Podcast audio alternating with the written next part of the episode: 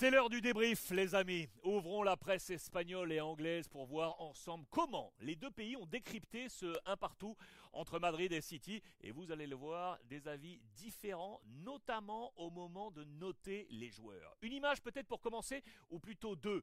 La colère de Carlo Ancelotti. Pour moi, c'est vraiment l'image forte de ce match également. Après l'égalisation de De Bruyne et ce ballon, regardez, qui semble bien être sorti de l'aire de jeu avant d'arriver quelques secondes après dans les pieds de De Bruyne. Ancelotti réclamait une touche et la VAR n'interviendra pas, les amis. Et oui, parce que le ballon est ensuite récupéré par le Real Madrid et c'est Camavinga, qui se sait d'ailleurs coupable sur cette photo, vous le voyez, qui manque sa relance. Ballon ainsi repris par City et but derrière, la VAR ne pouvait pas intervenir. Un but qui fait la une de toute la presse anglaise, la merveille de De Bruyne pour le Sun, même titre pour le Daily Star, l'homme de fer pour le Daily Mail, le paradis de Bruyne pour The Mirror, étourdissant pour le Daily Express. Le 11, regardez en bas justement, Kevin De Bruyne, il est là, avec de gauche à droite, Walker, Ederson, Rodri, Dias, Stones, Akanji, Haaland, Gundogan, capitaine, Bernardo Silva et Grealish. A noter les amis que Guardiola ne fera aucun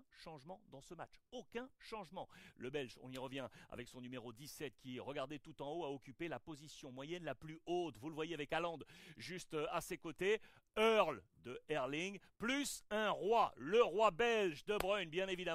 La presse anglaise a bien avancé que Haaland avait été muselé, on va y revenir, et que KDB restait the best. Regardez ce chiffre ici en bas, 11 des 14 buts marqués par l'international belge en Ligue des Champions l'ont été dans des matchs à élimination directe, les amis. C'est un record à City, il a d'ailleurs été désigné assez logiquement pour beaucoup MVP par l'UEFA Champions League. Mais l'a-t-il été pour la presse? Regardez, pour Marca en Espagne, non.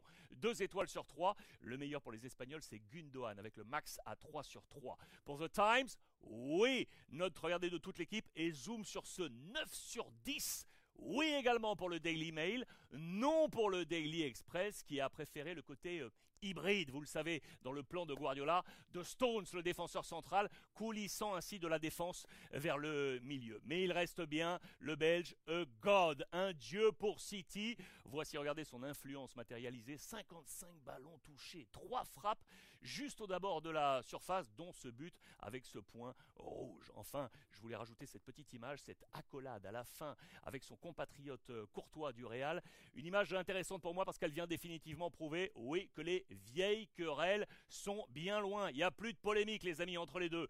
Haaland, lui, et je vous l'ai dit, n'aura pas brillé dans ce match. 1 sur 3 pour Marca, 6 sur 10 pour The Times, voire 5 sur 10, regardez, pour le Daily Mail. La faute, notamment à lui, un très gros Rudiger, qui a pris la meilleure note d'ailleurs pour Marca. Vous le voyez ici surligné en noir. Le Real a mangé Haaland, un cyborg désactivé pour AS, avec, regardez, très peu de ballons touchés par le Norvégien. C'est ainsi, parce qu'on l'avait rappelé dans l'avant-match, c'est Vinicius donc qui a gagné ce match dans le match, même si le Brésilien, et c'est à noter, a été très bien pris par un excellent Walker à droite, là. Au passage, on notera d'ailleurs que ceux qui défendent bien sur Vinicius ont un dénominateur commun, c'est la vitesse. Je pense notamment à Araújo, le défenseur du Barça. Meilleure note pour le Times, avec, vous le voyez, également Benzema et Camavinga, un 8.5 pour le Mirror, un 9 pour le Daily Express pour Vinicius, auteur de son 23e but de la saison. Si vous ajoutez également les 19 passes décisives, il a participé, écoutez bien, à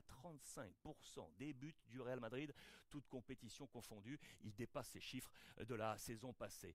Il est là, vous le voyez en bas sur cette photo de famille, aux côtés de Modric, avec les Courtois, Alaba, Kroos, Valverde, Rudiger, Benzema, Rodrigo, Carvajal, et Camavinga, le Français qui a d'ailleurs été énorme dans ce match, MVP pour le Mirror, si ce n'est peut-être du coup son erreur là de relance sur le but de City. Il a été très fort, occupant parfois une position de milieu axial, sa position, hein, laissant même Modric coulisser sur le poste de latéral gauche, voire une position offensive de l'autre côté. Regardez, vous le voyez, cette flèche à l'extrême droite, au passage. C'est lui, le passeur décisif sur le but de Vinicius. Regardez cette reproduction dans les tabloïds anglais. Ce nul pour moi me semble juste.